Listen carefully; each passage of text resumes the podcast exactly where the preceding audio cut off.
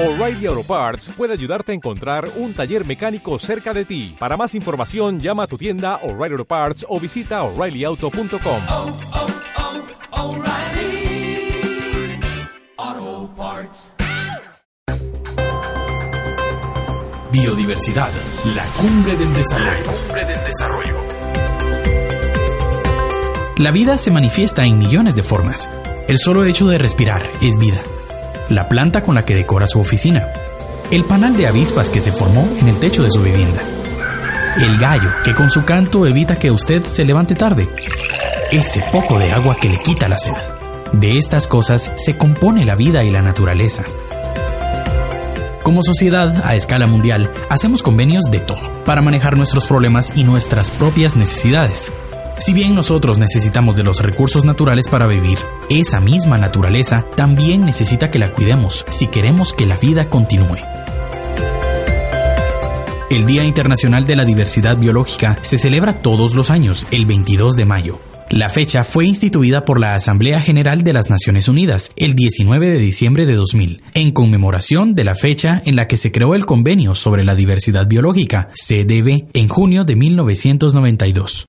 El acuerdo fue proclamado y abierto a la firma en Río de Janeiro, Brasil, durante la Cumbre de las Naciones Unidas sobre Ambiente y Desarrollo, la cual se denominó la Cumbre de la Tierra. Este entró en vigor el 29 de diciembre de 1993 y persigue tres objetivos. La conservación de la diversidad biológica, el uso sostenible de los recursos naturales y la participación responsable de los beneficios de la naturaleza. ¿Qué es diversidad biológica o biodiversidad? El acuerdo define estos conceptos como la variabilidad de organismos vivos provenientes de cualquier fuente. La definición también incluye a los ecosistemas terrestres, marinos y acuáticos y los complejos procesos ecológicos que se dan para albergar la vida de los organismos. Dentro de la biodiversidad se incluye a las distintas plantas, árboles, animales como ballenas, águilas, leones o perros, anélidos como lombrices u orugas, insectos como hormigas, abejas y alacranes, y hasta los mismos microbios. El ser humano también forma parte de esta variadísima gama de especies que conforman la diversidad biológica, porque éste interactúa de muy diferentes formas con las demás especies y ecosistemas. La biodiversidad y la existencia de los humanos en ella es el resultado de millones de años de evolución natural. De hecho, la vida humana depende profundamente de la naturaleza, y en ese orden todo pinta para bien.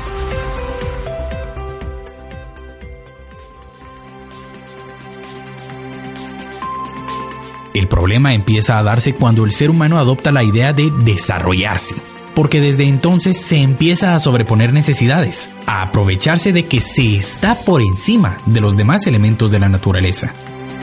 Tala de árboles, emisión de gases tóxicos en las industrias, caza de animales, que incluye también la caza aficionada, que es una forma de que, por ejemplo, un venado que esté pastando tranquilamente con sus crías se vuelva un adorno de chimenea. Erosión de suelos, contaminación, descargas de agua y otros materiales al mar, pérdida del hábitat natural, aumento del riesgo de extinción de especies y de la vulnerabilidad en incendios forestales. Que nuestro número de habitantes crezca tan enormemente es también un problema por la demanda de recursos. De 1960 a 2011, la población mundial se incrementó de 3.000 millones a 7.000 millones de personas. Los cálculos estiman que para 2050 serán 9 mil millones de personas las que habitarán el planeta. Y no es que la Tierra no se dé abasto para albergar esta cantidad de gente, sino que la estamos descuidando y deteriorando.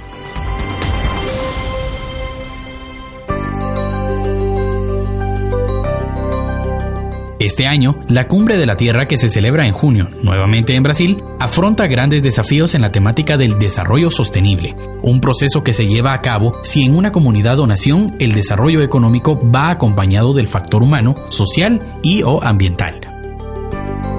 Y es que los daños a la naturaleza y la diversidad biológica están llegando a un punto de no retorno. Esto es lo que asegura Robert Watson, ex jefe del panel intergubernamental sobre cambio climático, IPCC por sus siglas en inglés, en las declaraciones que brindó en enero en una reunión sobre biodiversidad realizada por el gobierno británico en Londres, Inglaterra.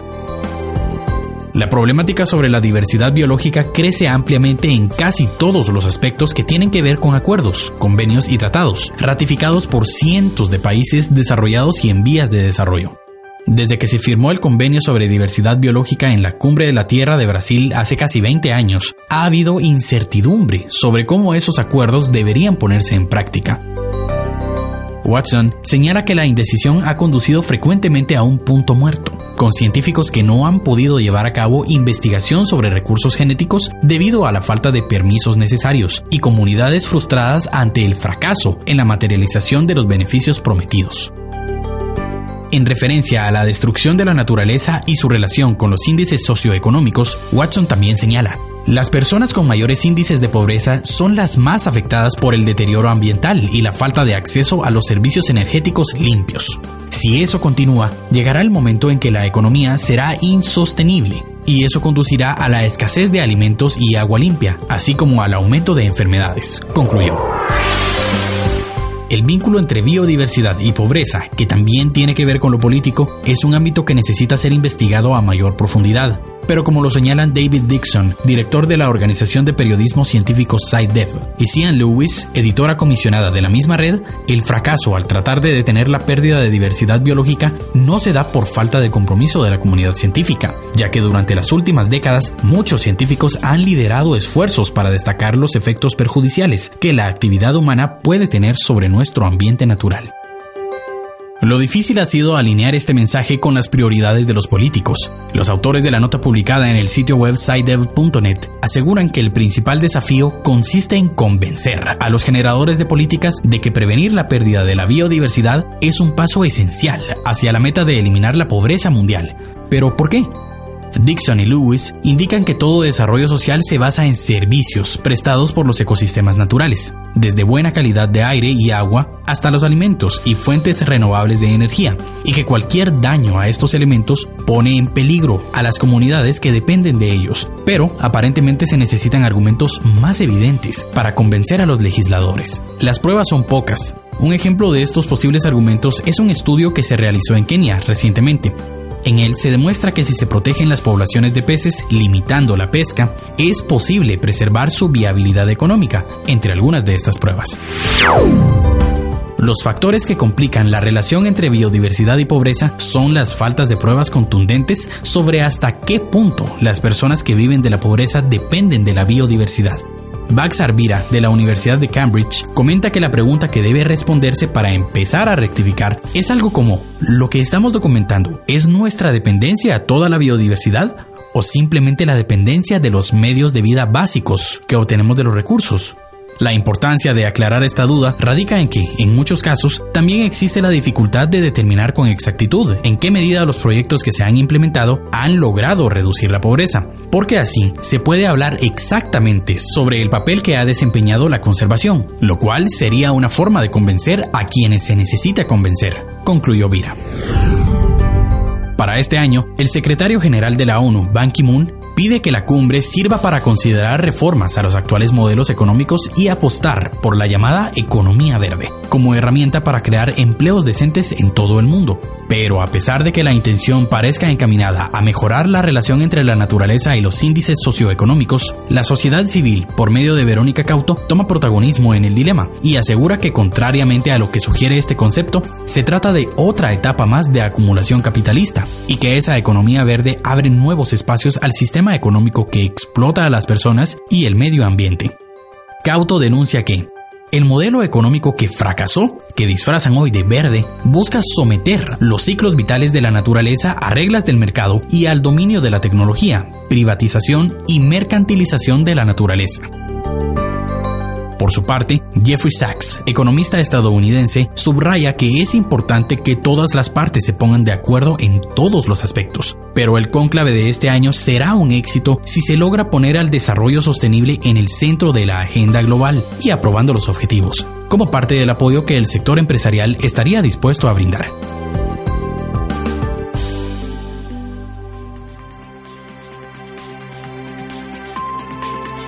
Cerca del 75% de la diversidad biológica del mundo se concentra en territorios de apenas 17 países. Las especies y sus ecosistemas están desapareciendo. La humanidad está empezando a resentir los efectos, no solo climáticos, sino los económicos y de desarrollo, entre otra gran cantidad de consecuencias derivadas del mal uso de los recursos naturales.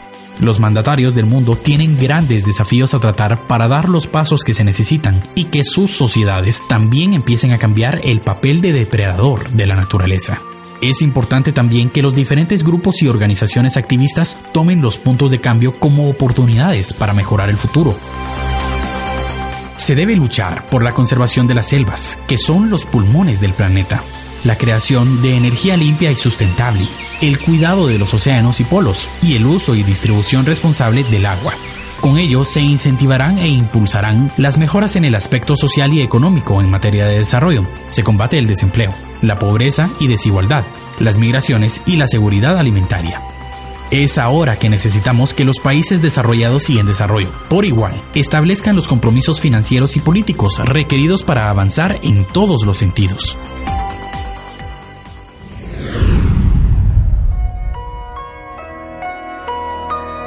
Los logros que se han dado con el mayor uso de los recursos naturales en vivienda, saneamiento, alimentación y salud, entre otros, muchas veces han venido acompañados por una creciente degradación del ambiente, que se traduce luego en extinción de especies, incremento en el impacto del cambio climático y el calentamiento global que ya se puede sentir. Y también se degrada la economía de los distintos países. Nosotros tenemos la llave de la sostenibilidad en nuestro planeta. Si seguimos manteniendo un nivel de vida centrado en el consumismo y el despilfarro, acabaremos con la riqueza de la vida y a largo plazo con nosotros mismos. Es fundamental poner interés, tomar conciencia y actuar sobre los cambios en la permanente interacción que los humanos tenemos con los componentes naturales en donde se desarrollan nuestras actividades, porque sólo así se logrará que las soluciones planteadas para resolver los problemas ambientales tengan validez, sean viables y sostenibles en el tiempo. Biodiversidad, la cumbre del desarrollo.